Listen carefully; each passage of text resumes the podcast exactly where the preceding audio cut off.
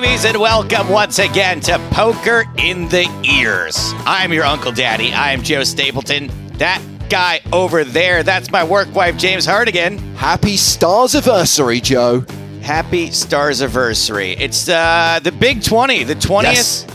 anniversary or 20 years of Poker Stars? 20th anniversary. 20th anniversary. And I guess I've been around for like 11 of them, more than half. I think I'm common law married to Poker Stars now and James Hartigan.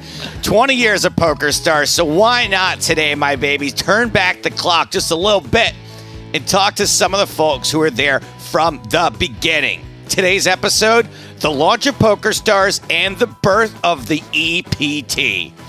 That's right. Not one, not two, but three guests on today's show, all of whom were there from the start. One from Poker Stars itself, two from the EPT. We'll be talking to Terrence Chan, one of the first dozen or so. I think you're underselling this. I think Terrence was one of the very first. Like, I'm going to say one, two, or three. I would guess that maybe the first person outside of the Scheinbergs to be hired. Oh, hell yeah. Great. Well, let's ask him later on. So we've got one of the first ever PokerStars employees, Terrence Chan, plus one of the first superstars to ever develop on the EPT, Luca Pagano, and the first ever voice of the EPT, a fella by the name of Colin Murray. I am not the original. I'm following in the footsteps of Colin. Looking forward to actually speaking to Colin for the first time ever on today's podcast. Wow, cool. Now, one thing missing from that lineup, Joe, is the Yeah. Superfan versus Stape segment. No Superfan this week. We had a late cancellation. That being said, this is a pretty packed show. We're not exactly lacking for content this week.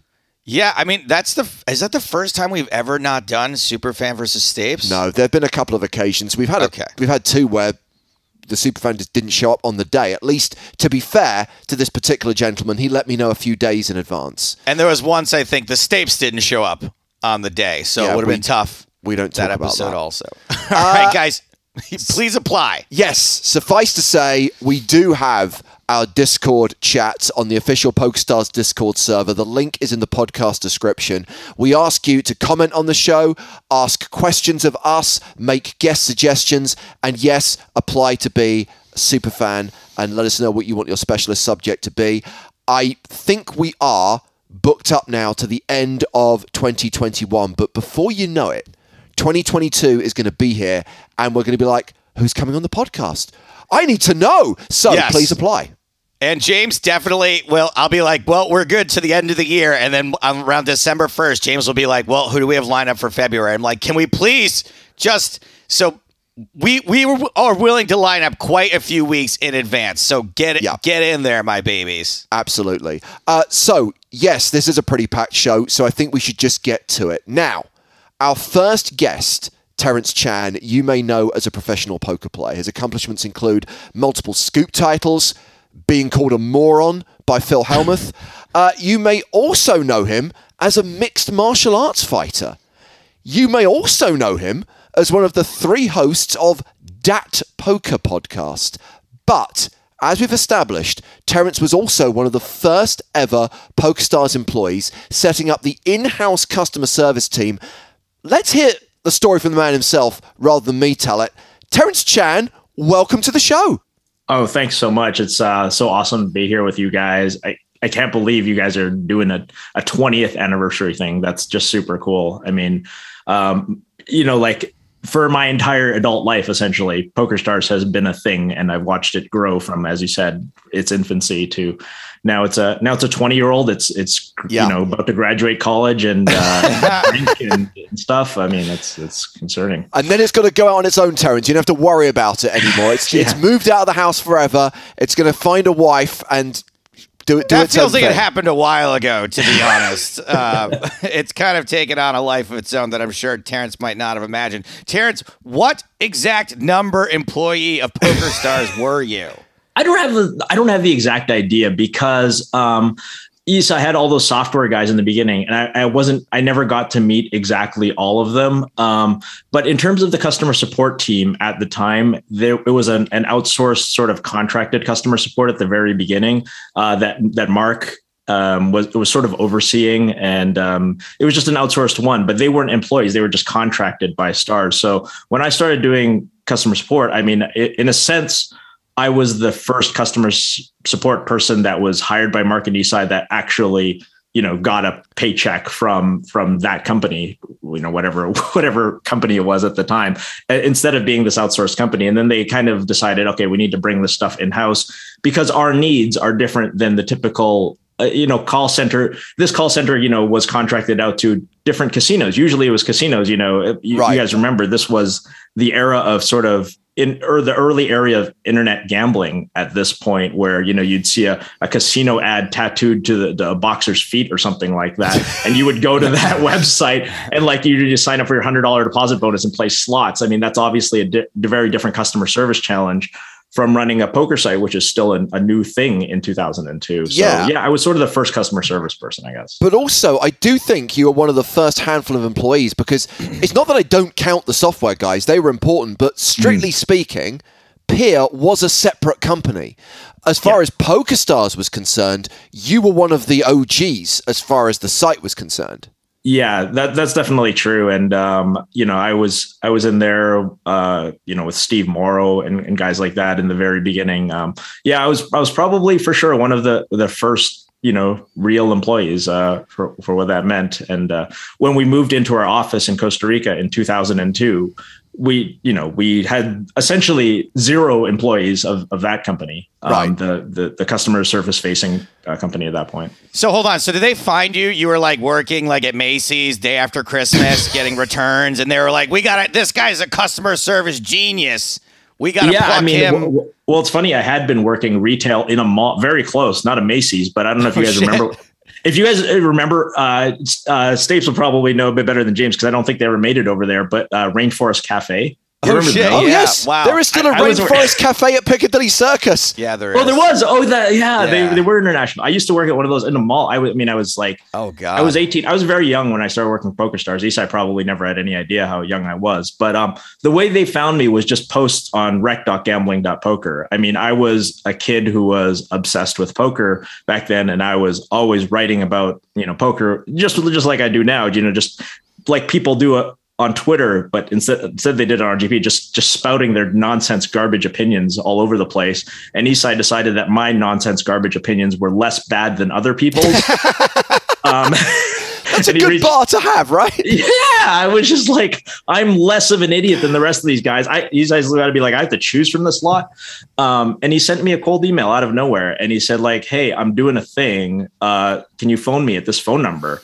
And I was like, I have no idea who this was. I I did a Google or what? Not wasn't even Google. I probably did like a Lycos or an Alta Vista search on his you name. Asked Jeeves I, about Isai. I, I, did, yeah. Ask Jeeves who is this Isai Scheinberg, and uh, it, it said he had you know like something about IBM, and I was like, okay, he's he's he doesn't there's no warrants out for his arrest i'll give him a phone call and uh, i did and he told me that he had this very ambitious uh, strategy or plan to to start a poker site that would you know soon overtake paradise poker i think was exact words. And i thought wow this this dude's pretty pretty confident in his thing um, and it turned out to be very prescient because I was sort of like, okay, man, sure, cool. Yeah. But I mean, like I said, I was a I was an 18, 19 year old kid. I was like, I anything to get my foot in the door in the poker world at this at this point. I was I was just over the moon to to have to get out of the rainforest cafe and uh, and work for an actual poker site, something that I was passionate about. So just trying to piece the timeline together, Terrence, because you talk about that Costa Rica office opening in 2002, but the site went live in September 01, started dealing real money poker in December 01. How were you all working then if there was no office? Oh, we were all working remotely, like through the internet. We did all of our business through, uh, you know, we're doing this call over Zoom, which is kind of the default industry standard for business meetings. We did that one. We did back then over MSN Messenger, just just text. I mean, we were just all, we all had our like, I was like degenerate gambler at hotmail.com on MSN Messenger. And I communicated with the other customer support people. And, uh, and the, and like I said, they were all casino guys. So they would all have lots of questions like, Hey, I got an email about this. I got an email about that. How do we deal with this? And so I communicated through MSN Messenger. I communicated with Mark and Isai, and you know later on Steve Morrow and Lee Jones and Dan Goldman, all through all through instant messenger. So you were making decisions on how to handle customer service complaints. That was basically uh, what they were looking to for. Like, uh, okay, here is the issue that came up. What do we do as a result of it? Yeah, because every, every, situation was brand new back then. I mean, yeah from from how do we deal with just this guy who's lost his connection or you know we have this server crash or you know there would be bugs in those days like just a, just a weird thing like we dealt this guy out of a hand when he was he just paid his big blind like just weird stuff would happen yeah. um, and we would have to do little little rules things i mean back in the day it would it, even even so i'll take a step backwards. I started even before the customer service doing consulting on on even some of the software stuff like based on like what we should name the site and what kind of theme it should have because because pokerstars was not the original idea. There was actually this idea of of there were a couple themes. There was like a western based themed that we threw around. Um, if you can get screenshots of that i'm sure your viewers would think it's hilarious. Uh, pokerstars morphed from something that was like galaxy poker and it had this like astronomical theme. And of course you guys saw that go through with like the names of constellations on tables like a lot yeah. of that stuff was was kept along but it was sort of this uh, astronomical theme that eventually became poker stars um, but yeah we we i mean we had our our back then we had just so few people and even fewer poker people that anybody who knew anything about poker just we just had to throw an opinion on something and you know it was like what do we what do we do in this thing should should the button move forward when a player busts in the small blind or should it just stay where it is and back then there wasn't the TDA to make all of this mm-hmm. stuff official we had to do so much stuff like just kind of like make it up as we go yeah I mean, exciting times in that regard. And you talk sure. about the fact that the, the deciding the name.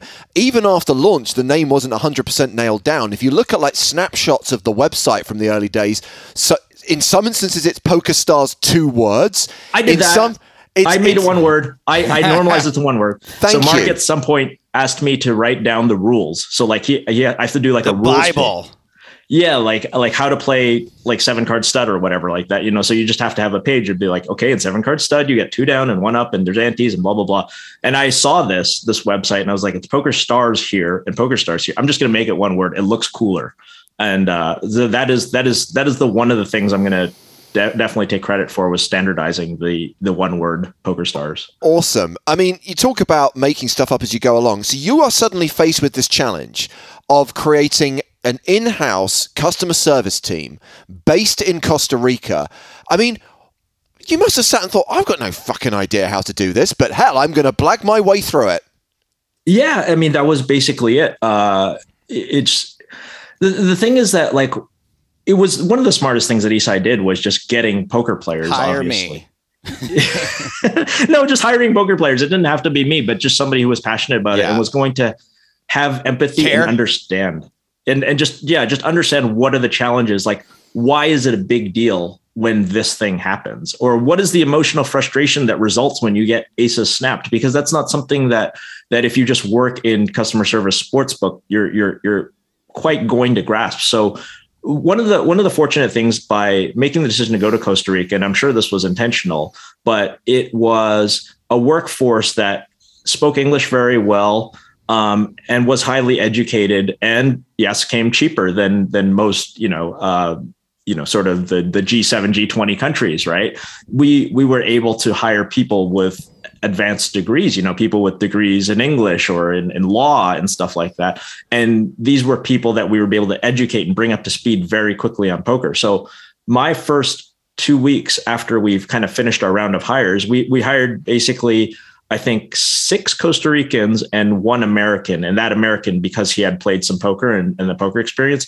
And so me and the American guy, we just taught those six um, employees this is how poker works: small blind, big blind. You know, let's let's just go through all yeah. of this and all the variants of poker, and you have to understand why this happened. And we played a lot of in-house poker for just that first week before we even started to talk about like how do we click reply buttons on these emails? Like how do we log into your system? That was just the most important thing for me to sort of under to get them to understand like hey why is it a big deal if if your hand gets folded due to some glitch? Or why is it weird why is it that people in in pot limit and Omaha back then they didn't understand that that you could play you had to play two from your hand. I mean, you you guys we encounter this still to this day in Okay. 2021. So I want to ask you about this, Terrence, because there is an urban legend that has been doing the rounds at Stars for years that occasionally Isai would go into the customer support inbox and would sometimes try and reply to questions himself. And the rumor is that someone had a situation where they had the ace of spades in their hands in Omaha, and there were four spades on board, and they couldn't understand why they didn't win with a nut flush. And the rumor is that Isai's response was so rude and direct that it was then used as an example when training customer support staff of how not to talk to customers. I don't know that it was specifically used as an example of of what not to do, but but Isai did have a very like direct uh, approach uh, Correct. in, in emails. Most commonly, he wouldn't. He, those are the emails that he didn't answer that often. I mean, he would definitely go into customer service emails just to get a tempo and a flow of what's coming in and what people are angry about. The ones that Isai really went after were, and, you'll- and you'll remember this from the the early 2000s, where everybody thought online poker was rigged, right? Yes. Like that it was rigged for action flops, and like every time you get kings, somebody's going to get aces or whatever silly thing, or aces are always going to get cracked by seven five suited or whatever. He would always he would it was his passion to go in there and explain like how randomness works and how uh, we have no incentive to to rig the deck and that we don't play like he, it was really a thing but he was he was pretty aggressive about it and it's a hard thing to even do properly even if if you're not like because this is his baby like it's you can you can see that as as a personal attack on your integrity like you created this thing and people are out there saying you know you're a cheating scumbag. That's a personal attack Yeah. on your integrity. And his his only thing was he took it a little bit you know too personally. And and it's you, you kind of have to to back off that and step away and show a little empathy and just be like yeah it really does suck when your aces get cracked. Here's all the times you had aces. We made an aces and kings report because this was happening so much so that he asked the programmers give me a report that just filters for every time this guy's been dealt pocket aces and pocket kings. This is like pre poker tracker. Obviously, this is child's play now, but it was at the time. Everybody's like, "Oh, okay. Well, actually, you're you're 18 out of your last 23 when you've been dealt aces or kings or whatever." And we would go, "Here's all your hand histories of every time you got Oh, dealt that's aces." so funny. Yeah, That's so funny. And like, it's hard to reason with that, but it's like it did. It does kind of shut people up. It's like, well, like okay, okay, sure, I won that pot where the guy flopped a set of nines and then I hit a river ace, sure, but we don't we don't think about those hands. Yeah, yeah. Um, I think the most incredible thing, Terrence, is how much you achieved so quickly because in the grand scheme of things, you weren't actually with the company for that long. And I'm going to say it's the rule that's still in place to this day that employees can't play on PokerStars that probably drove you away, right? Yeah, I mean, to to some extent, it wasn't it wasn't necessarily that. It wasn't that I so much had a hankering to play on Poker Stars, but I did. I was uh, what what was I when I left? Twenty three years old, and I did want to play poker for a living. This is right after the moneymaker boom, and all most of my friends that I'd started playing in home games with, they were playing poker for a living. They were traveling the world, going to all these cool places, and I loved my time at Stars. I loved my time in the Costa Rica office, but it was a grind. It was a lot of hours. And, you know, I still loved poker when I wasn't working. I would be playing on competitor sites, playing sit and goes, and I was making pretty good money at that too. And I was thought like, listen, my hourly is like really high. I want to be able to travel the world. I'm still 23 years old. I want to do this. But it was the hardest thing, one of the hardest things I've ever done to to write that email to Mark and Isai and say, like, you know, like, thank you for everything you've done. But like, I, I really, I can't do both of these things. I'd, I'd love to do this, but I know the responsibilities of running customer service operation. They're, they're, they're too much. I want to, I want to play poker for a living. Like this is, and, and they understand, they, they understood because like, what was the reason they hired me? Because I was passionate about the game. What Yeah. was, what was what made me a good employee and, and good at what I did because I was passionate about the game. It's, you can't have that and the other thing as well. Yeah. You know? Absolutely. And of course, then a weird sequence of events occurs, Joe. I can't remember if I've told you about this before, but Terrence stays in Costa Rica. Becomes a representative of Team Costa Rica in the 2005 World Cup of Poker, Mm-hmm. which is the first TV gig I ever do for anyone. And I meant to do the commentary with Greg Raymer. Greg has to pull out for personal reasons at the last moment. So they're like, just find anyone and everyone who can sit in the booth with James. So I did like some commentary with Brad Willis, but I also did commentary with Terrence, who was taking part in that competition as one of the Costa Rican players. And they're like, hey, we like that dynamic. You two can do the World Cup of Poker for the next few years. We became a double act, Terrence. We did. It was so much fun. I mean, I just I'm so fortunate that I got so many of these opportunities. Like obviously winning that seat on the Costa Rican team, uh, that was lucky because I think the first two, I don't remember exactly what it was, but I think the first two were like uh, there was like an FPP winner and then somebody who just won the tournament leaderboard, and then the rest you basically had to play like heads up matches against the rest of your country. And luckily, Costa Rica not a huge country. It's not like I had to beat. I think I think the U.S. states had like regions, but like you know, I didn't have to like win Russia or something like that, Right. Uh, or Canada. I, I to win Costa Rica, but it was still hard and it was lucky. But yeah, that was that was super fun. I loved doing commentary uh, back then, and um, you know, obviously the state of commentary has advanced so much. James, I'm sure if we threw one of those, I've still got those DVDs on my shelf. I'm sure if we threw one in, Oh. we would be cringing the entire time. Please but no. uh, I actually always thought you were pretty good at commentary. Even Oh, you know, thank you. Look, no one was that good at back at it back in the day. Don't get me wrong. And I thought you were one of the better people that I saw partnered with Hartigan, which kind of um, leads to a question. Uh, did you ever consider that being a career path? Uh, because you seemed really well suited for it. And just from what I knew of you and your personality, I would not have suspected you would have eventually chosen a career path of punching and kicking. I would have, ra- I would have thought that it would have been. Now, not to say there's no thinking in MMA. I get that there is. I get that it's still a game. I get that there's like a lot of strategy involved in it still. But what? So, where did you make the decision to go that physical direction rather than just a mental one?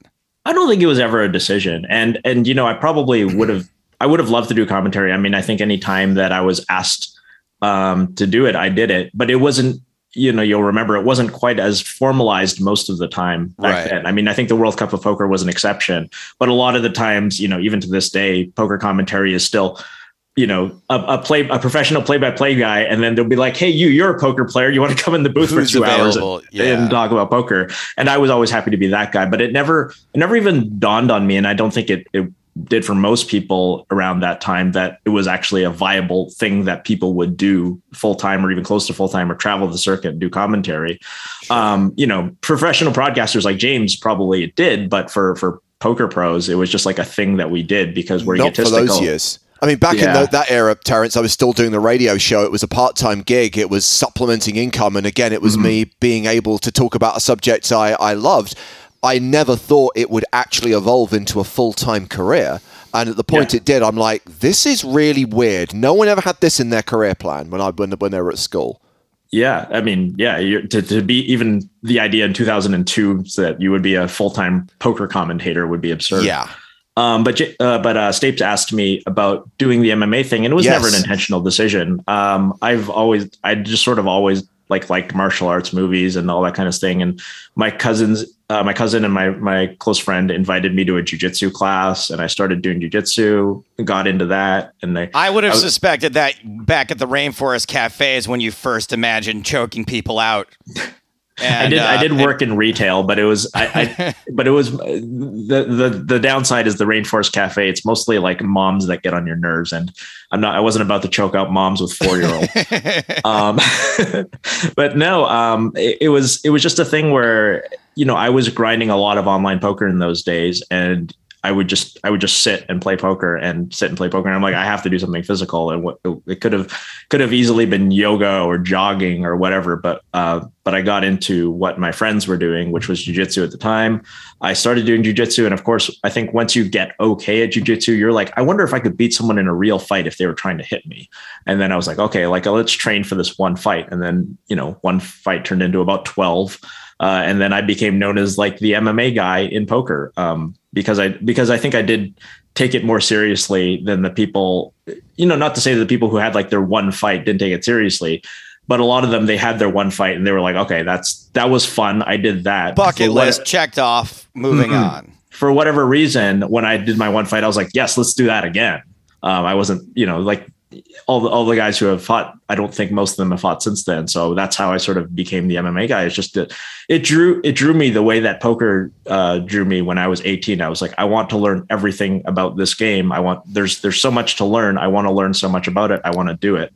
Um, what and and I knew also that there's a there's a time cap on it. Unlike poker, I can always come back to poker theoretically. Yeah. You know, you just uh, especially in this age where there's so much information that you can study poker with. But MMA is only going to be a thing. I'm probably going to do in my 30s.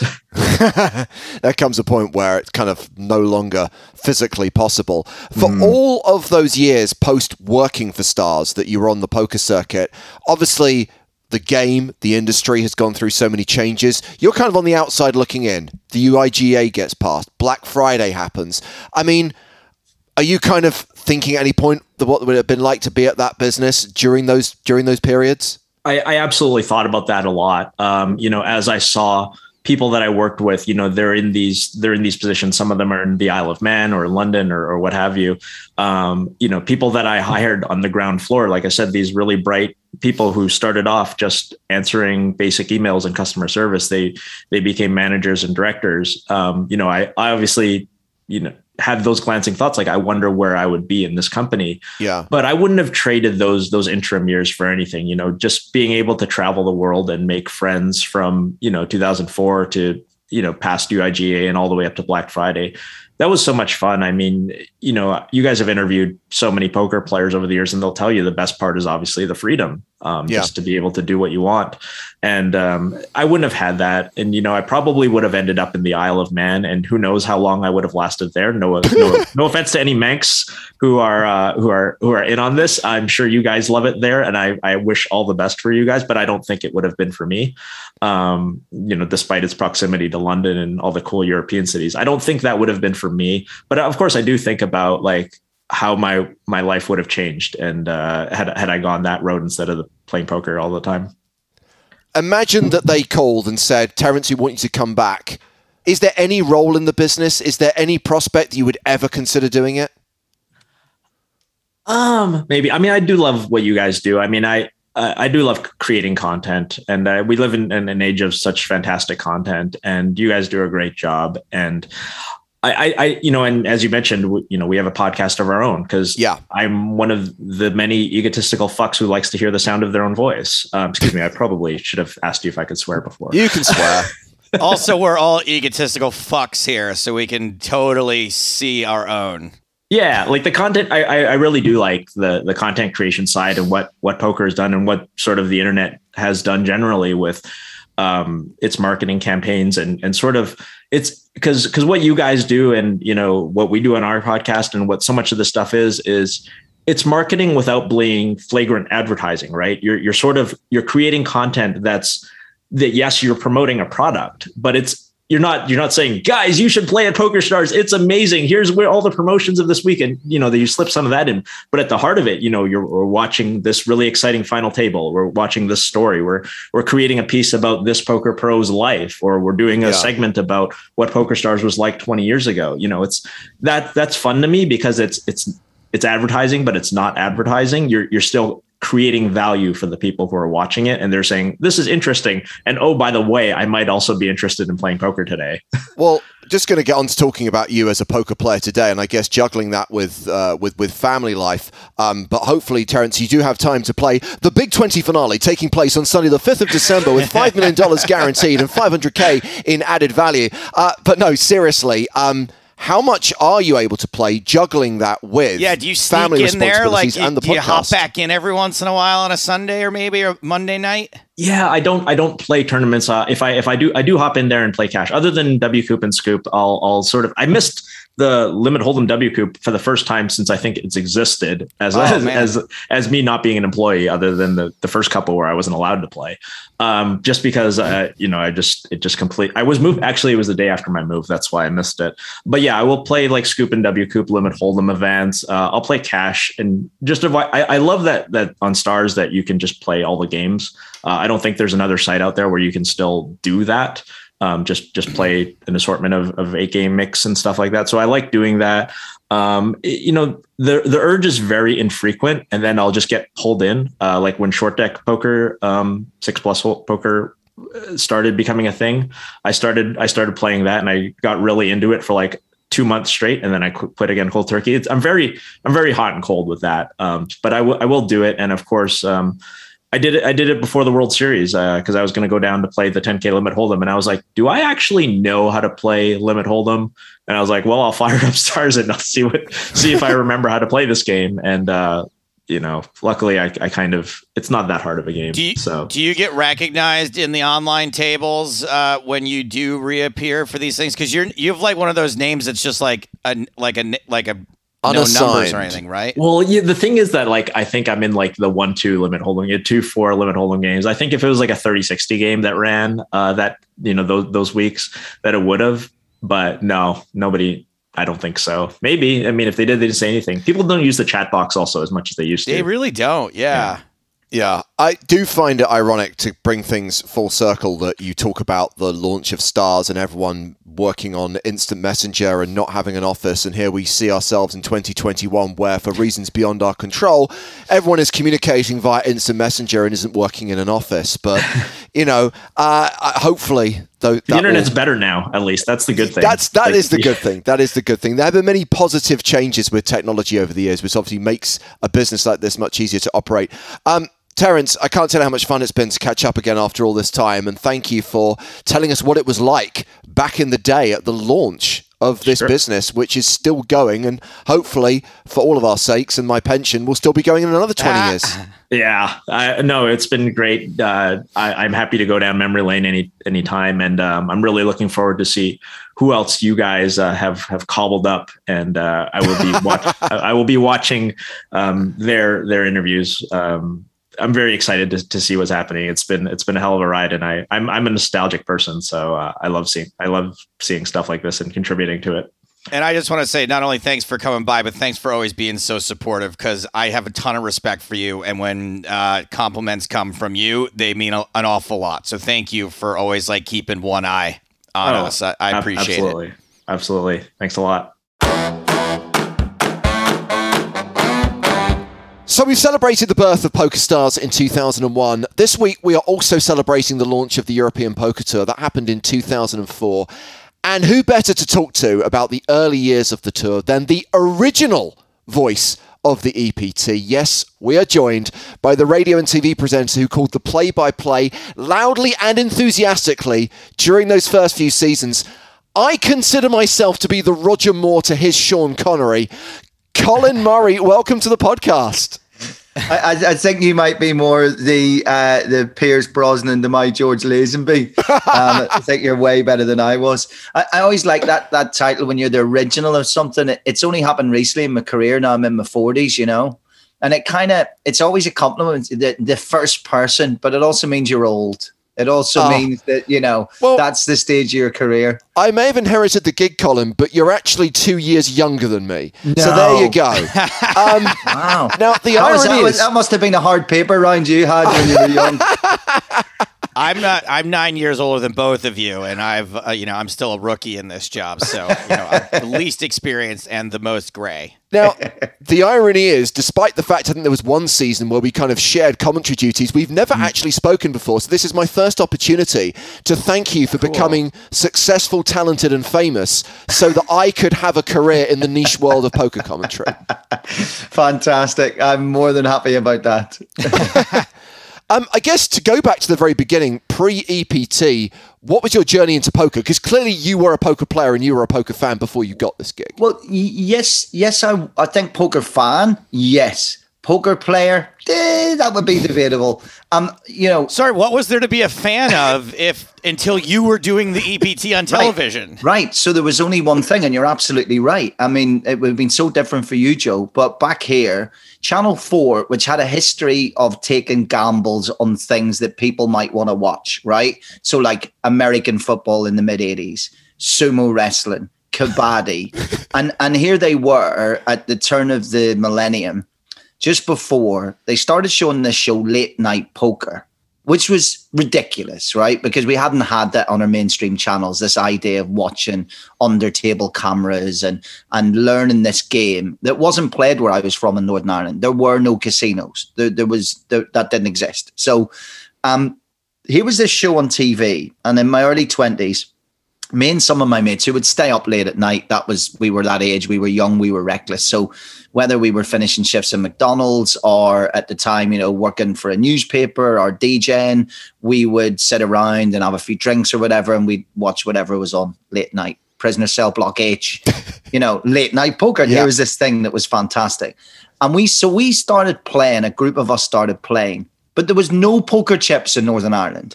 You couldn't buy them. So we used to go to this pub where the the guy who ran it, Dave, he would go into this big metal safe. We'd hand him 120 quid if there was six of us, and he'd give us a bag of pound coins. Then we'd all go and play this game off the back of you know, Devilfish and the Hendon Mob and all these new faces we were seeing in Channel Four. And the worst part of it was we'd try and play every week, but it would usually be more like every couple of weeks if you won, you had the bag of coins, and everyone would be like, "Don't cash them in, don't cash them in, keep them because we're gonna have to go back to the bar again."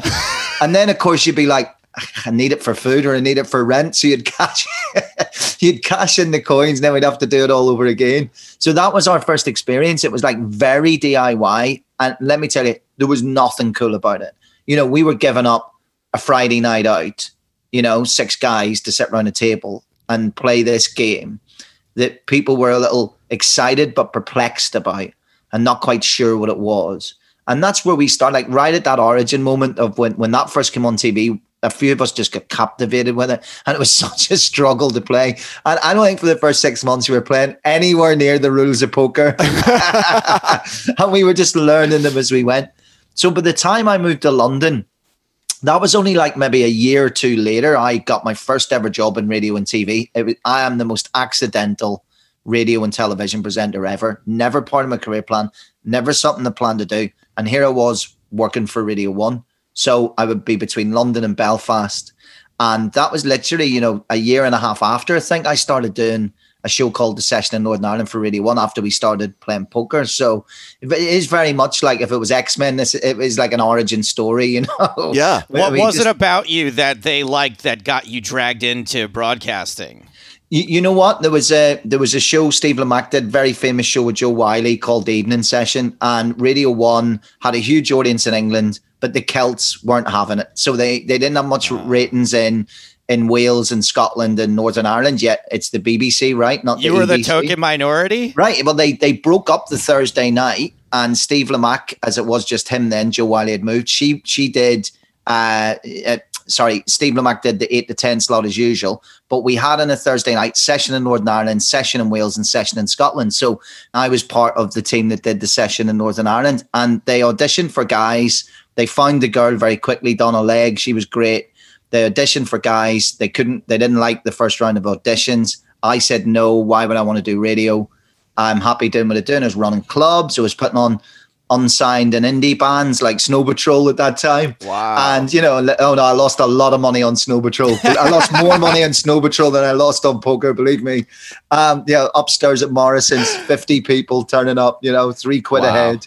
Uh, but um, yeah, and and then I had said no, and they couldn't find a guy, and it was during I think it was during one of the World Cups, so I was putting loads of all nighters watching the football, and I went down at like 10 a.m. bleary bleary eyed, and and did a did an audition and got it. Didn't really know what it was about, so completely by accident, completely by accident. Love it. Um, I mean, I was aware of you obviously as a Radio 1 presenter, and I think you were also doing some TV sport around the time the EPT was on, right? I think you were doing baseball on Channel 5? American football um, with um, a guy called Mike Carlson, who's a, yes. an American football legend and a late night TV legend. And uh, he used to have this great trick because I was a maniac at that stage in my life. I was DJing in Radio 1, I was DJing at clubs. I was falling in to do radio shows on an hour's sleep. I would fall in to do the NFL on two hours sleep all through the night. He had this great thing where he'd because you come back all the time, as you know, guys from from American football, Joe. You know the breaks are all the time, right? And so we would have to pick up those breaks where you'd get adverts, we'd fill those bits in, and he would let me fall asleep. and then just as the count was coming in the air, five, four, three, he'd shake me and go, "We're on," and I'd go, "Tell me about that, Mike." and then he'd be a gent and he would do it. We used to have a lot of fun. And we built a really good late night community in that show. So I'd done a little bit of that. I was, you're right, in thinking it was baseball because I'm a huge baseball fan. That that's my like kind of number one sport from Yeah. when I, I lived in Toronto in my early sort of mid teens. But yeah, that was a little bit of experience I had basically trying not to fall asleep was the main thing. Fantastic. Well, I mean, if you want a guaranteed cure for insomnia, watching hour after hour of poker for many people would be the answer. Um, that's the next obvious question. How did the EPT gig come about? Is there any connection with the people you're working with on the American football? I was thinking about this earlier of trying to rack my brains how a man called John Duthie met me at some stage. and a lot of people probably have that same thought. How the hell did I meet that guy, John Duthie, at some stage? But what I do know is it wasn't long after I kind of had to decamp to London. And I went to a poker night because I wanted to keep playing. And here I was in this big city. And I went to a poker night at the Century Club in London Yep. and I met a couple of people. I met a girl called Shelley who introduced me to a lovely group of people that stayed friends for a long time. And I met a girl called Victoria who was involved in the running. And she uh, took me under her wing a bit when I first moved over, Victoria Coren. And she would show me how to. We've heard of um, her. Yeah, she's done all right, hasn't she? Yeah. And I remember Victoria took me to a home game when I'd first moved to London. I think, listen, I don't think Victoria liked me much, but she definitely took pity on me. And, and I could see why, you know. And uh, she took me to, she said, there's a home game happening. It's just like a sit and go, and it's like 50 quid each. And we're going to play a couple of rounds. All fun. Do you want to go? And I'm like, yeah, that'd be great. Now, I was very uncouth. You know, I, I was dragged up rather than brought up. I just landed in London. Wagamama's was like this amazing experience to me. I remember going to Wagamama's around about that time and thinking, this is the future, right? I was very small time. I You will not have a word said against Wagamama. to this day, Wagamama is a great dining experience. so so I was discovering things like you know you know vegetables.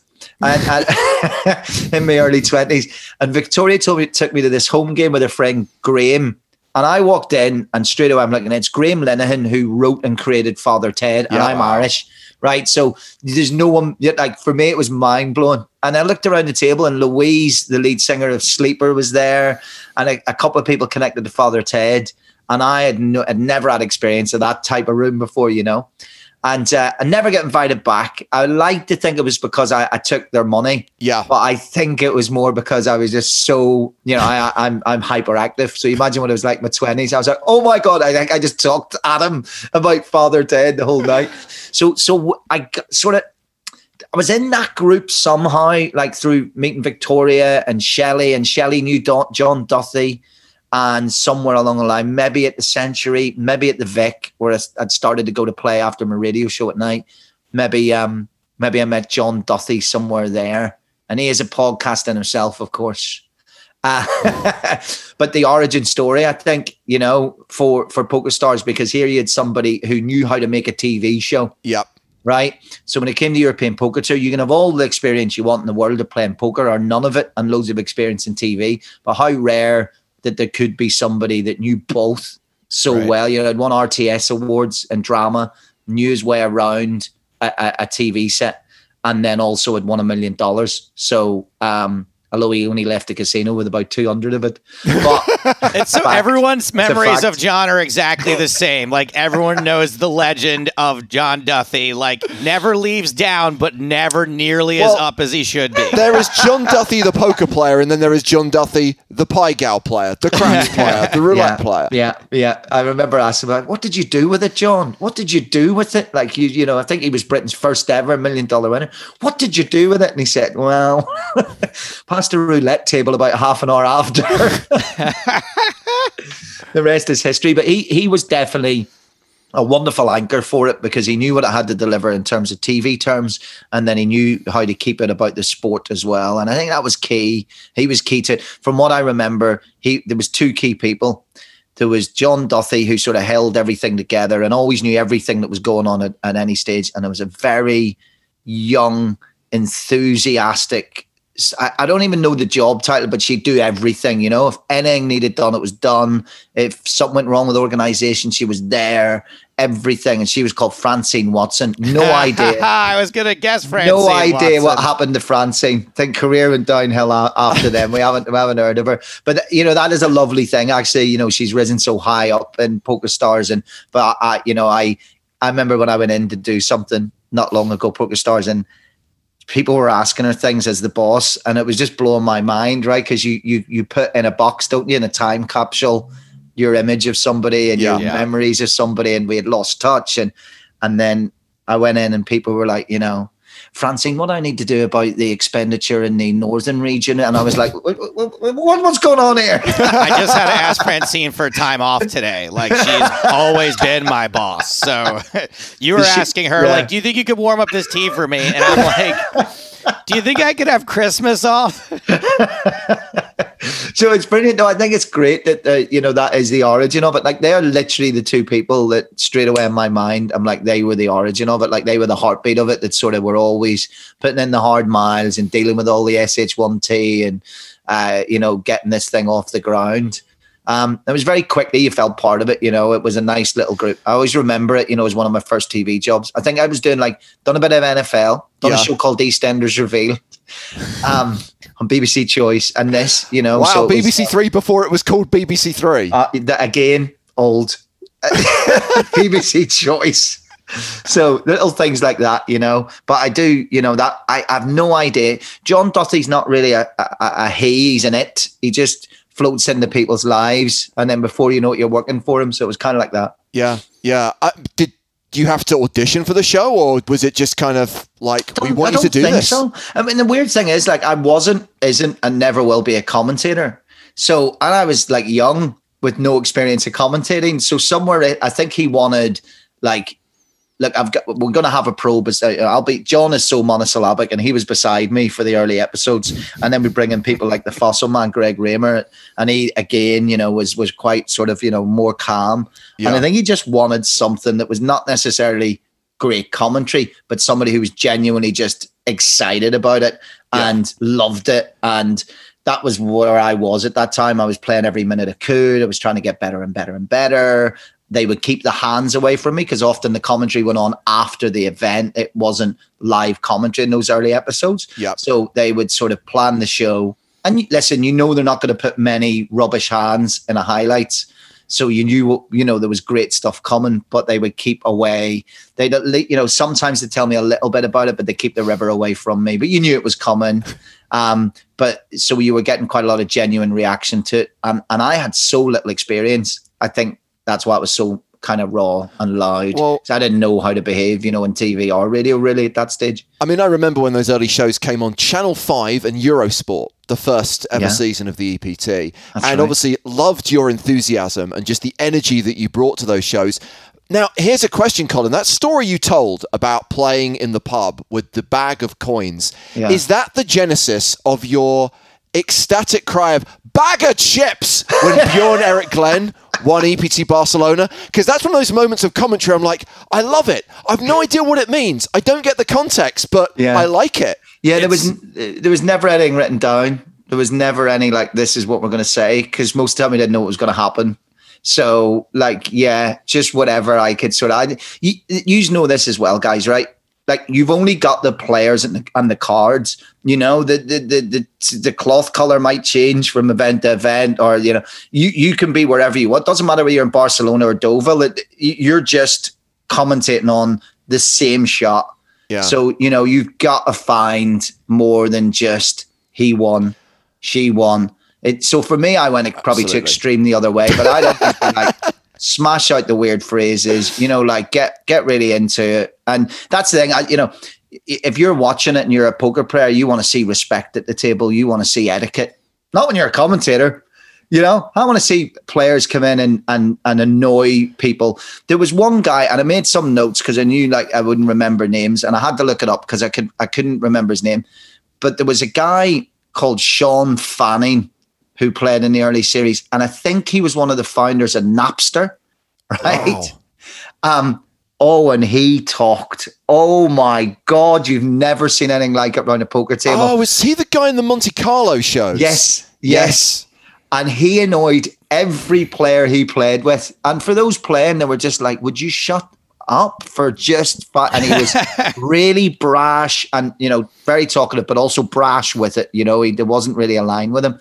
I loved it, you know, because here you had this thing coming to you that was like, you know, or you know, there was always there was you were always looking for that, and that always helped as well in the commentary. You know, you had someone like that, you know, giving it a lot, and he did he did all right, as you say, didn't he? Yeah, I think yeah. he did he did all right, yeah, but he annoyed everyone along the way. I mean, over the years, there have been many people who've had winning moments, big scores, where maybe they're not the most deserving if we're Yeah. going to look at them as human beings, but, you know, that, that doesn't play any part. Uh, deserve's got nothing to do with it, as yeah, they but you know, say. put, put your money into property. Then you know, if you turn up to play poker, you know, you know the element of its skill, and you know that you can always get absolutely slapped in the face. And Completely. if, if if you're a better player over the year, you make way more money than the guy or the girl who who who um you know went fishing and got lucky. So Yeah. Those moments when a player just couldn't let it go, you know, because it didn't work out statistically the way it was meant to work out. Well, we'll buy a house. Do you know what I mean? you said that you had to go back and, and check some of those old shows. I was going to ask if you have any standout memories of the EPT from loads those of little ones and loads of big ones and so many. I mean, Greg Raymer was always somebody who was really took me under his wing, always helped me out. And Greg's Greg, Greg's a funny guy, like because he's a sandal and socks wearer, which Yep. usually would rule him out of being a friend. Um, but he was a rare example of a sandal and socks wearer that you could get on with. But you just had to say to Greg, "So, tell me about your steaks," and that was it. He like twenty minutes later, he used to cook steaks and he used to prepare them for like forty-eight hours in bags, and he would just be able to talk forever about steaks. And I and uh, he was brilliant. And I remember in Monte Carlo, we were doing eh, when the players get knocked out, they'd often do a sit and go, and they they go and play. You know the you know the ten players, hundred each, and I think it was eight hundred to the winner, two hundred to second, or whatever. And he would always be like, "Right, Colin, we're doing it." So I would get to play with all these great players. I remember sitting down playing with Greg and beating him and taking the 800. And I, and, and I said to him, I was giving him loads, right? Because I was familiar with him then. We'd done commentary. Yeah, yeah, yeah, giving him a ring on top of the standing on top of my chair and all. And he, he said to, he said to me, Colin, play with me for 40 minutes and you can take my $100. Play with me for four hours and I'll take your house. so he was always for those type of lines. Um, God, there's there's so many. There's so many stories. There's so many stories, big and small. There was once, and then you two have to stop me if this is.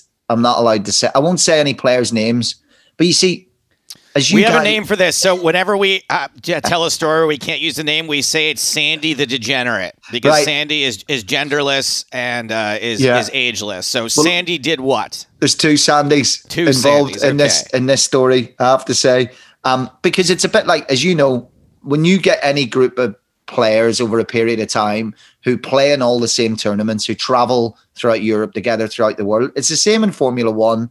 It's the same in the tennis tour. It's the same in the poker. They get to know each other. It's a small world. They stay in similar hotels, and you get the gripes, you get the rubbing of personalities, you get the friendships, and it becomes very kind of like villagey.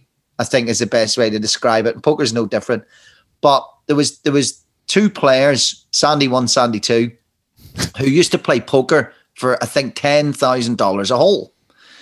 Sorry, used to play golf for ten thousand dollars a hole, and they were really similar, and their handicaps were obviously quite accurate. So nobody ever won more than like 20, 30 grand every time they played, and they would always meet to play.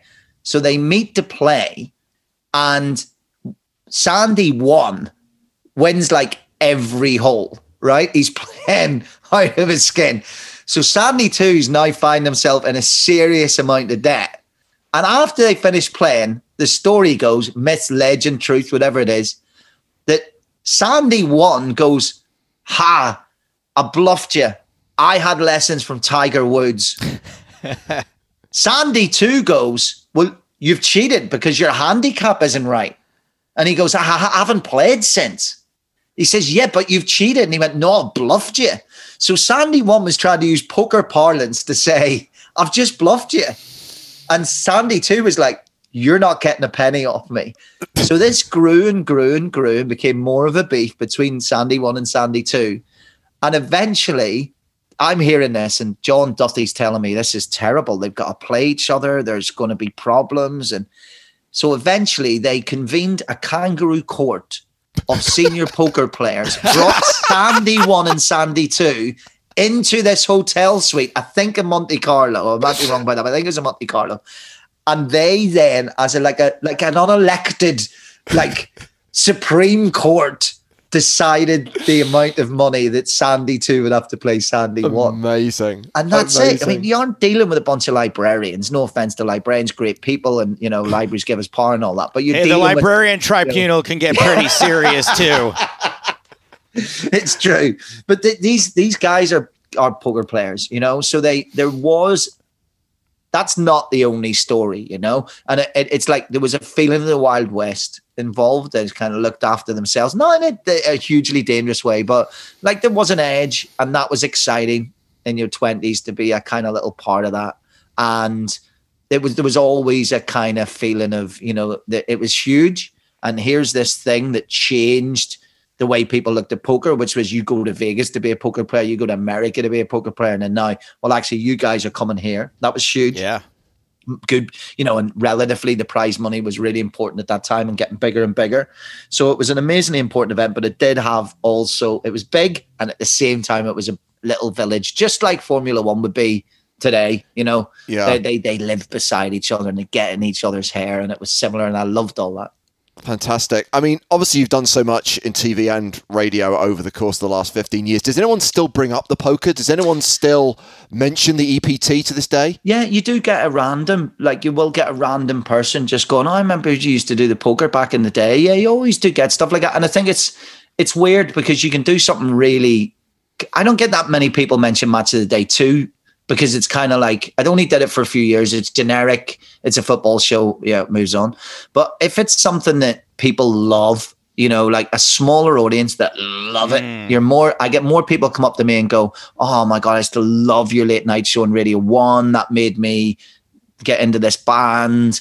And the, the I think the European Poker Tour is the same as people who come, "Oh my god, I used to watch you late night. Start playing poker because of it, or I met my girlfriend because of it, or whatever it is." So yeah, you do. St- I, I, even this day, this day, not many, but when you do. They don't come up and go, by the way. They go, oh my God, I used to, yeah, you know, you're the mad guy, I used to do the, the commentary. So yeah, you do get a little bit of it still. And in Europe, you, you get the odd personal side to you because it went out there, you know. So I, I did the snooker for years and years there for Eurosport. I only left a couple of months ago. And that's that's a, always a weird one because on Eurosport, different market. You know, they were putting it out in Germany and France and and you'd be randomly in Poland and someone would be like, poker, you know. Oh. Colin, of, of all the things you've done, right? Poker and game shows and sports and uh, like a bunch of different sports, which one of them do you feel the most comfortable talking about and being like a pundit and an expert in? Um, that's that's really interesting. For for me, I don't think it's a sport. I feel most comfortable if I'm interviewing somebody over a long period of time and they're not media managed. That's my favorite favorite thing. I think I'm good at it as well, which helps, but I'm just naturally over inquisitive and over observational. So I love taking somebody and over a period of like 45, 50 minutes. I've got a, a podcast for the BBC right now called Midnight Meets, and we take loads of different people. It'll be like Dionne Warwick one week, it'll be Sparks the next week, it'll be Flaming Lips the next week, it'll be, you know, Ugo Monye the next week. So it goes sport, it'll be Irvine Welsh the week after. So we really mix it up. But they all have that same thing connected to it, where it's sport, music, film, literature, television, whatever it is, is like over a period of 45 to 50 minutes ish can you get their character right? Can you let the audience, regardless of what they say and what you ask them, do the audience go away going, I know who that person is? And that's a bit of a lost art now, isn't it? Because we don't get that time with the big superstars. You, you know, we, we were so close to the football stars in the 80s and the early 90s. And as the years go on, you know, if you get five minutes with a Leeds United defender, you're doing well, you know. So unless you're James Corden or you're, you know, Jonathan Ross, you're probably not going to get that time to really get into the sports stars. So I, I love it when I'm interviewing people from that and, and find out a little bit more. I think in terms of being comfortable now, it would be I've done uh, five years of the EFL, so Championship League One and League Two, and that's very much like I, I love the real communities of it. I, I love having to properly, obsessively make sure that I don't, I'm not generic about Scunthorpe, you know, or I'm not generic about Carlisle United, that I treat them in the same way I would treat covering Manchester cool. City.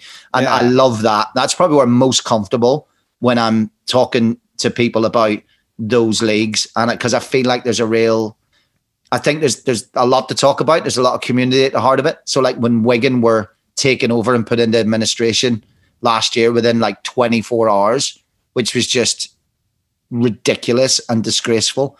You know, I'm able to write about it. I'm able to talk about it. I'm, I'm able to understand the fans and not be generic. And I love that journalism side of it more. So that that's probably a, the most long-winded answer to a simple question. I No, that's that's exactly what I wanted. I, I have one more question, which you probably can't give a specific story on, but maybe you can.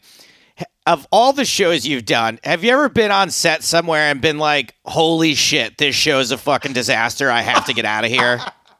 EPT season one, episode one. Um, yeah, I've I've definitely worked in disastrous shows. Yeah, I mean, I uh, when Channel Four had a show called The Big Breakfast, it was really successful. And I don't mean this disparagingly to anyone was involved in it, but it, the show that replaced it was called Rise, and uh, I was on it um, for about a month, uh, maybe two. I think my agent after like three shows Felt like more. you need to get out because it'll damage your career. Um, Wow. So I got out early, but that that was definitely you knew that wasn't working uh, from the start. That's the one that really really jumps out. But I, I'm a radio boy, I always will be. Like that's that was where I accidentally started, and, and to this day, that's where I feel most at home because I'm very private. Like I'll talk a lot and I'm loud, but I'm actually hugely private. So.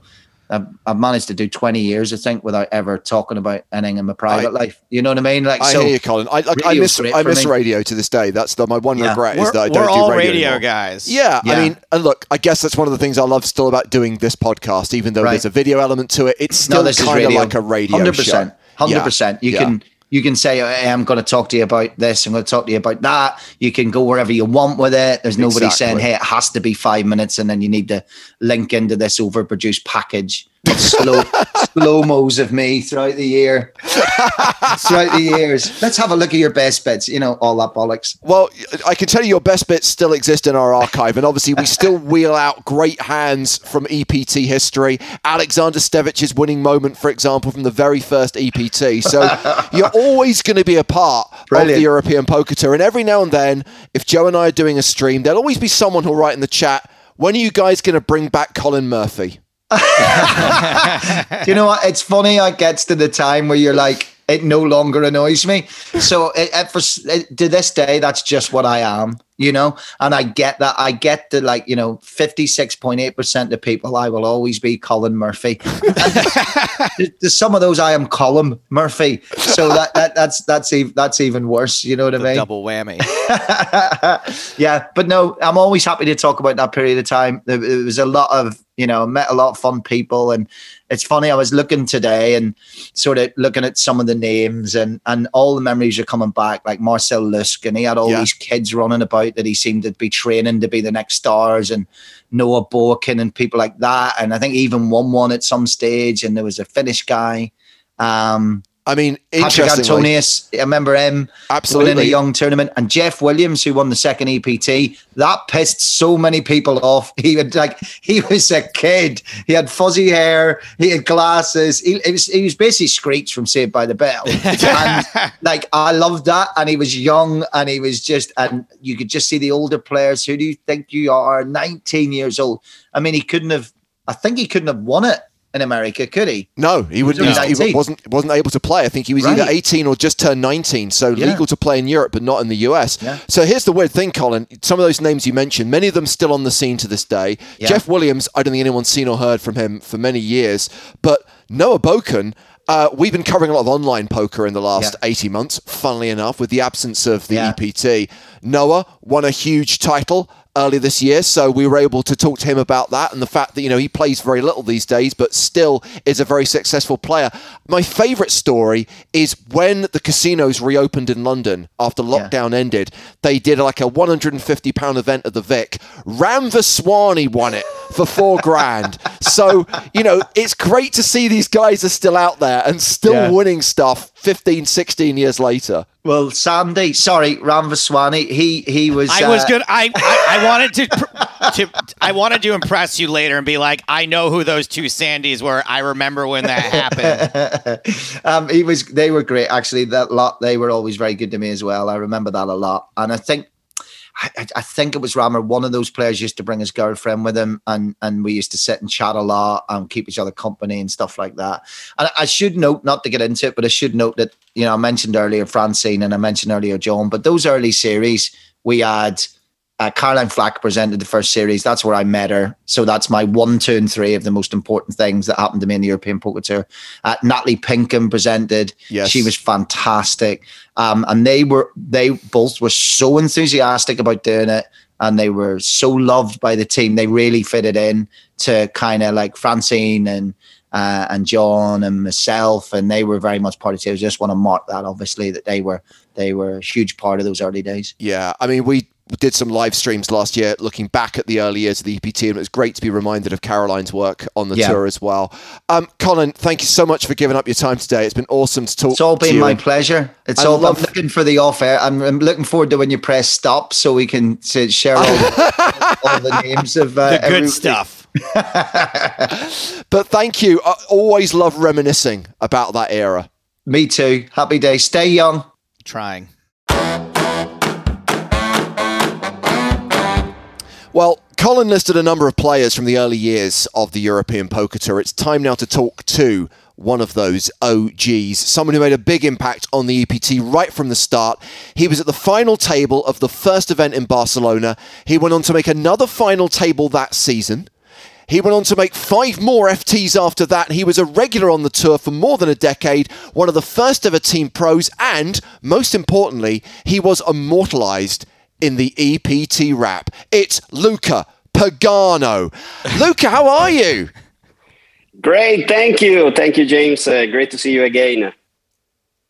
Luca, this is, uh, I don't know. I have a big smile on my face. I'm just so happy to see you. You would always bring a smile to my face when I would see you on the tour. It's been a very long time. Thank you so much for doing this. I guess let's start at the beginning, beginning. Before the EPT, what were you doing? What was your life like?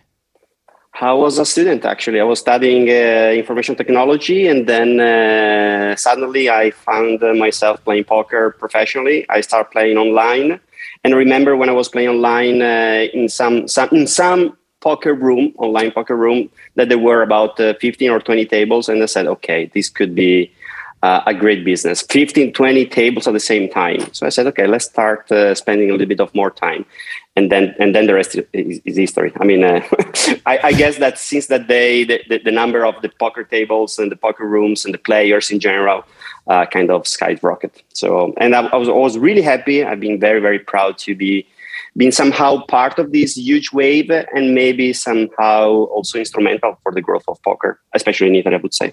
Yeah, I mean, as I mentioned, you made the final table of that first ever event. I met you for the first time in Deauville in 2005, which was your second final table appearance. So those kind of two big cashes, those two deep runs, um, combined with your good looks and winning personality, meant you were one of the first team pros, right? I mean, you were wearing the patch come the World Series that summer. That's correct. That's correct. Unfortunately, I made uh, many uh, many final tables. I never had the pleasure to win one of the APTs. So maybe that's uh, that's something part of my personal poker career that uh, never been able to actually lift uh, one of those trophies. But uh, I'd like to say that I've been lucky enough, and maybe also somehow smart enough to put some big effort to, to be part of the of the of the tour since the very beginning. I saw what was coming from the states uh, with, the, with, with with the World Poker Tour with the WSOP, and they said, okay, this EPT may become something important. Uh, maybe it's worth to spend. Uh, and I think to remember that the buy-in of the Barcelona was 1,000 euro or 2,000 Yes. euro. I said, okay, I'm gonna invest uh, all those big money and let's see if he's gonna make it. And yeah, I was good and lucky enough to be there. Luca, a, a lot of us tend to look back on that time as like the glory days, the heyday. Oh, things were so great back then. Uh, do you look at it that way? Uh, yes, somehow, yes, honestly, because um, I, I think that uh, th- those days um, kind of changed in, in, the, in the last uh, few years. Uh, but I don't want to say in a bad way. It was just different. I remember that uh, I was going to the States with $1,500 uh, in, in the pocket, uh, hoping to make out of a living out of these $1,500. And um, I remember that I was saving as much as possible. I was staying in the cheapest, in, in, in the worst hotel possible ever. Uh, grinding up uh, the, the one to limit hold'em uh, games at the bicycle.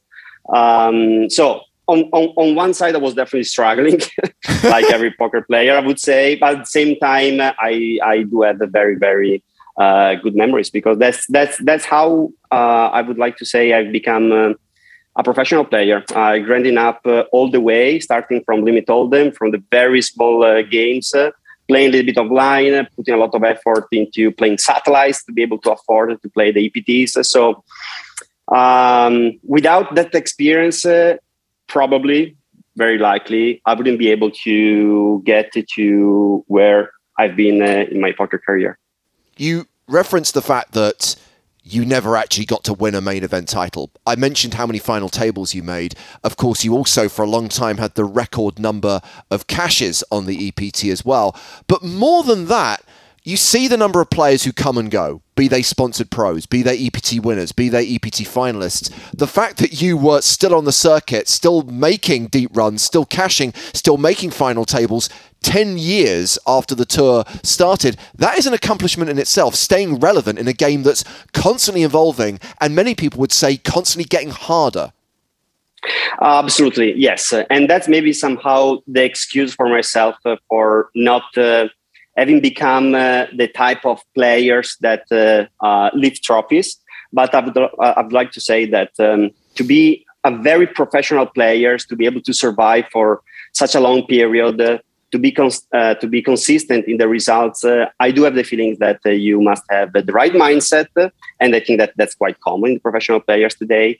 But also that goes along together with the with with with, with a very specific approach to the game. Um, so that was maybe the compromise that I had to go through my poker career, right? So uh, being very um, speculative somehow, but also uh, very very cautious in some decisions. Uh, maybe I've paid uh, in, in, the bad way without lifting the trophies. That my style of, of game. Um, but that gave me the opportunity to survive for such a long time. I don't know, man. That's very cool of you to say that maybe I was too conservative with my playing and that's why I never won. I mean, I would just be like, I got unlucky, bro. I didn't run hot when I needed to. Like it's it's it's nice to look will, to, uh, to, look no, back. I, no, no, I, I, I, agree. Sorry, sorry for interrupting you, but this is this is really something that I do really care. Saying that um, uh, I probably have been unlucky in specific uh, spots, uh, but I also have to recognize that I've, if I've been able to make seven final tables, uh, it was because I was also running uh, running good. So maybe maybe what I I should have changed was uh, change of style with the different stages of the tournaments. Having said that, guys, having said that, uh, the APTs is still uh, running. Uh, I think that now with, with, with, with, the pandemic, with the COVID situation getting better, the APT is going back uh, um, on track. And uh, guys, I'll be back on track as well. And uh, yes, God knows, maybe, maybe who knows, maybe my my poker story, my poker career, uh, still have something interesting to write. Maybe a trophy. Who knows? That'd be awesome. Luca comes out of retirement and finally seals seals the deal after Hell yeah. after all these years. I didn't retire. Come on, guys. I didn't retire. I just took, uh, uh, I just took a different detour. I focused on something else, something that uh, it may seems very different, but uh, is not different at all. And I'm talking about esport in general. Yeah. Uh, happy to give you some insight about that, but uh, guys, uh, no, let's let's go there. I want stuff. the insight into esports. It seems like a good a time as any in this in this conversation to uh, to talk about Qlash, talk about uh, what caused you to make that. So we, we won't even call it a leap, right? Because it's sort of uh, a logical step. But talk us through that. So um, when, when when I saw that uh, esport was really booming uh, all around the world, uh, I I perceived that uh, uh, there were some some very similar dynamics uh, that I I picked when when I was starting my poker career. So I saw that there were some ingredients that could have actually brought the esport industry to, to the next level, and that's exactly what is happening. So that's when I decided to focus more on my entrepreneurial kind of passion. So I invested all my winnings in Qlash, Qlash Esport with a Q. Uh, but uh, honestly, and that's not a secret. I mean, it should be a secret, but it's not going to be a secret anymore. Uh, after that, after, after this interview, I just have applied uh, to Qlash in the sport. Uh, what was my learning in the in the poker industry?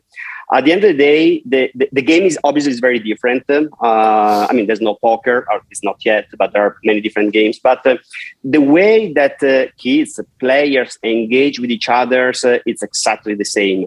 Uh, the importance of the professional players is exactly the same that I've appreciated being an ambassador of PokerStars.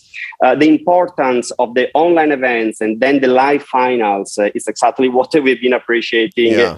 Uh, with, with, with, with, PokerStars uh, online and then the EPT. So for me, it was just a matter of, of um, transferring and adjusting a bit, obviously, my learnings. and trying to apply all the good all the good learnings. Having said that, uh, there are a lot of connection with the poker world in Qlash because uh, I am uh, uh the co-founder of Qlash. Together with me, there is also Eugene Katchalov, another, uh, let's say, former professional player, but is not former that much because uh, I know that the guy is, is, going back on track as well. But among the investors, we have Phil Hellmuth, Daniel Negreanu, Daniel Cates, Jeff Gross. so um, wow. I'm bringing I'm, I'm bringing on board uh, in the in the in the in this esport uh, journey all my poker connections. And when I pitch them, uh, what's the what's the secret sauce uh, at Qlash Esport? Uh, they do actually buy. They see they see what we are trying to to build, and they understand because that's exactly what uh, what we have been um, appreciating uh, with the poker boom. So, having said that, guys, I think that uh, we are getting to a place where poker and esports are getting closer and closer, maybe under a bigger umbrella, bigger category called entertainment. Sure. Uh, so I wouldn't be surprised if in uh, one year from now, two years from now, you're gonna see poker tournaments in one room and esports tournaments uh, just next door. Um, and obviously, that is going to be a, a huge opportunity for myself that uh, I don't want to miss. So I'm actually trying to push uh, the combination of these two worlds. It's going to be tricky in the beginning, yeah. uh, but I know that uh, it could work uh, amazingly well. But this is something you've always done, Luca. You've always taken an interest in the business side because, of course, Pagano events became a thing, right? You weren't satisfied to just be a professional poker player and just take the PokerStars dollar for repping the site. You thought, I'm also going to run my own poker events as well.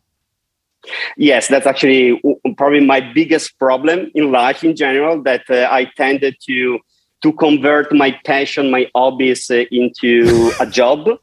uh, that uh, on one side gives me the opportunity to appreciate uh, the, the standpoint of a player, what a player needs. So I can somehow visualize and perceive uh, what is the right service to offer or, or to deliver as an experience. Uh, the downside, obviously, is that when, when you convert your passion into a job, um, is not anymore that pleasant. it seems like a good idea at the time. Um, let's accentuate the positive then. And obviously, part of this celebration of the Big 20 of our 20th anniversary is taking that walk down memory lane of the various EPTs you played, of the final tables you made, of the various places in the world you went, are there any standout memories? Are there any standout moments you go, yeah, that for me was the absolute peak of, of my um, poker yeah, life? Yeah, no, I would I would say two two two moments. Definitely the first tournament, the one in Barcelona, because that was definitely a, uh, um, a life changer for myself. Because that gave me the opportunity to start dealing with PokerStars, being recognized, start doing interviews. Uh, so obviously, my career uh, very likely started from from that event. Uh, even if uh, the, the third prize was maybe 10k, 15k, so definitely nothing compared to to to what we can win uh, or get today in the poker in the poker space. Uh, but in terms of reputation and awareness, that was my moment. And then obviously the the second uh, moment, my highlight, I would say, was the final table uh, in Monte Carlo when I yeah. finished sixth finishing sixth, uh, I, I got to 300 or 400k, which compared to two years or three years before with, with Barcelona, I was completely different, uh, a different, different game, a different industry, different figures. But uh, I keep thinking somehow what uh, what could have happened in my life, uh, not just in my poker career, but in my life, uh, if I was going to win uh, a coin flip that I lost in the final table, that Yes. probably would have uh, kind of secured my my winning, my trophy, and that I was uh, a 2.1 million first prize. It was. It was Guys, absolutely huge that year. It was the season four grand final won by Glen Chorny. And I remember that flip, Luca, and I remember the look on your face when you lost that hand, which I think is only equaled and possibly rivaled by Elke's many looks of desperation. Yeah. When he's lost flips or come second in poker tournaments, just like. This shouldn't happen. This not now. This is meant to be my time. James, let's put it this way. Um, and again, maybe it's a way for me to consolidate myself, but uh, maybe winning with tournaments, uh, I wouldn't have uh, the opportunity or the or the or the um, willingness to jump into the esport wagon. And uh, who knows, maybe I wouldn't have, uh, or I'm not going to have the opportunity to sell Qlash for some billion uh, uh, euros. So um, that's that's that's how I always intended poker. It's kind of. Um, I don't want to say that I believe in destiny, but uh, I like to give a sense uh, to all the good and also the bad things that uh, has happened in my life, uh, but also in the poker in the poker journey. So I take it uh, in that way, and honestly, that gave me always the the strength to to to recover. Uh, I do believe that. Um, the, the real strong people are recognized not for their winnings, but for the way that they can recover uh, the big loss uh, or or the big um, missed winnings. Let's put it that way. Yeah. Um, two questions about the kind of the glory days. How many times do you think you noticed a camera was pointing at you and you winked to that camera? Pr- uh, I would say probably all of them. It's very important. It's very important to wing the camera, guys. Very, very important. it's something that we should we should teach the young kids uh, how it's important to. I'm going to work uh, it in more often. Yes. But some people can pull off a wink and some people can't. For some people, it's just damn creepy. For Luca, it was nothing but charming. He can do Um, it. the other thing I was going to say is that first final table in Barcelona, if you were to play the game the same way you played that first EPT now, how well do you think you'd fare? Honestly, I think that I played uh, pretty well that table. I don't think that I did uh, any major mistakes. Again, uh, considering my style of game, I think that I was very uh, coherent with, uh, with with with that. So honestly, I don't think that uh, I would change anything. Um, uh, Even would against today's competition, you you don't think you you think you could play that exact same style you had back then? Like when we see you come back to poker in the next year or two, it would be too easy to say yes. Maybe that was the right moment to play more aggressive in certain spot. Uh, people were just playing. Uh, I don't want to say randomly, but uh, more tight. So probably yes. But uh, again, I I don't want to look back and saying uh, I would have changed that uh, because that would have changed. Uh, the way and the person that I am today. So I'm totally fine with that. Uh, and um, again, guys, I do believe that my poker career is not terminated; it's just on hold for other priorities.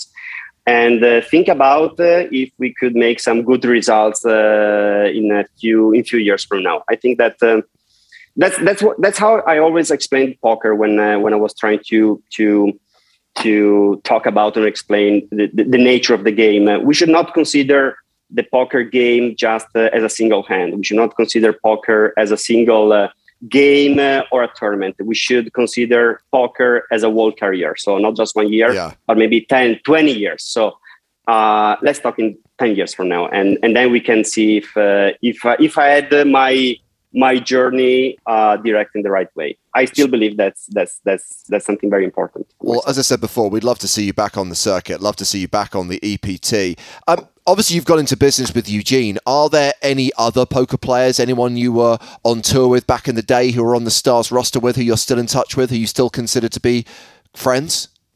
Yes, I mean the Italian ones. Obviously, uh, I've been rooting uh, for uh, Dario Sammartino while he was trying to win a kind of an important tournament a Yeah. couple of years ago. uh, Mus- Musta- Mustapha Kanit, uh, um, I, I, I should maybe not consider it, but I do consider him as kind of a child of mine. Like uh, he started playing uh, not the IPT, but the mini IPT. Uh, that was a format Wow. that uh, we come up uh, out of the blue with Pagano events uh, to give the opportunity to kids uh, to play important uh, tournaments just with a 200 euro buy-ins. The guy granted that up. He made some good results. He started making money in the IPT and then moved at the European level. So I would like to say that Kani Kani owns me a lot. and still, by the way, uh, by the way, you still have to invest in Qlash, but I'm sure that I'm going to get him uh, sooner or later, in one way or the other. Oh I, uh, Luca, wanted to talk about uh, Qlash for one second, talk about the present day. Just what sorts of games should we be looking out for? For those of us who understand the importance of esports and for uh, th- the natural coalescence between online poker and esports, what are the games that we should be watching uh, or we should be paying attention to? So there are a lot of uh, card games. Um, obviously, I guess that uh, most of you guys uh, know Hearthstone, but there are other games like I'm uh, playing Runeterra. Hearthstone right now during this during this You interview. see, you see, you see. there, but there, there, there are many others to come. But keep an eye on uh, mobile games uh, in general, because uh, I do have the feeling that that is going to be the next big thing in the esports industry. I do have the feeling that the most of the organizations uh, are not really looking into it because they see that mobile is somehow um, kind of a cheaper. Yeah, well, Yeah. exactly. I mean, a cheaper experience compared to desktop type of uh, game experience. It is not at all. Uh, and I do have the feeling that if there is going to be some crossover between poker and video games, uh, uh, that is going to start with some mobile experience. After all, guys, uh, how much we have played poker online uh, and with my with our with our mobile uh, devices. So, in terms of experience, uh, that's exactly what we should start looking into. Awesome. Luca, I wish you every success for the future with business and with poker. Uh, it was great to catch up with you after all this time. Obviously, I have very fond memories of seeing you at all those final tables, of our interactions over the years. I believe we got to do the commentary for Jake Cody's final table in Deauville about 11 years ago. So that will always be a, a standout memory as well. Thank you so much for taking the time to talk to us today. Thank you to you guys. Thank you for having me here. Can I give you a wink? Yeah, thank you very much, Luca Pagano and Joe. That is our show. Wow, three guesses, all it took. Just about out of time for this week's show, my babies. Next week, it's the PokerStars Big 20 Part 2. Yes. We're covering the poker boom and the launch of the big game, My Glory Days, and possibly even a little Shark Cage, possibly the uh, the glory days of Hearts and Stapes together. Yes. And we have got some big, big guests lined up. Now, First of all, two rather than three, but the fact that those two are Antonio Esfandiari and Maria Ho means I don't think you should be disappointed. Yeah, absolutely not. And if I we're having them is we're on together this time, right? A four way. Oh, is that what we're doing? I don't know. Did we? Did we talk about that? I don't know. Possibly a four way. We'll see. Um, maybe Maria and Antonio have beef. Maybe it'll be like a Jerry Springer show. I don't, know. Don't anyway, set something up that's going to be an unmitigated disaster. If it makes more sense to do one after the other, we can follow that format. okay, no promises on on what sort of uh, setup we're gonna have, but we are having both Maria Ho and Antonio Esfandiari on the show next week. Once again, please use the Discord uh, to comment on the show if you want to submit a super fan application or maybe even a question for Antonio or Maria. Good point. Uh, but we got to get out of here because uh, I got to prep for that. Antonio, I'm not going to lie, intimidates me quite a bit. So I want to be super prepared to talk I do find it entertaining the interviews that you get nervous for. Yeah, and that's the good news is that James typically isn't nervous when I am, so I get to lean on him. So next week, maybe James has to do all the talking. Anyway, that is all the time we have got for this week's show. Until next time, for James Hartigan, this is Joe Stapleton. Smell you later.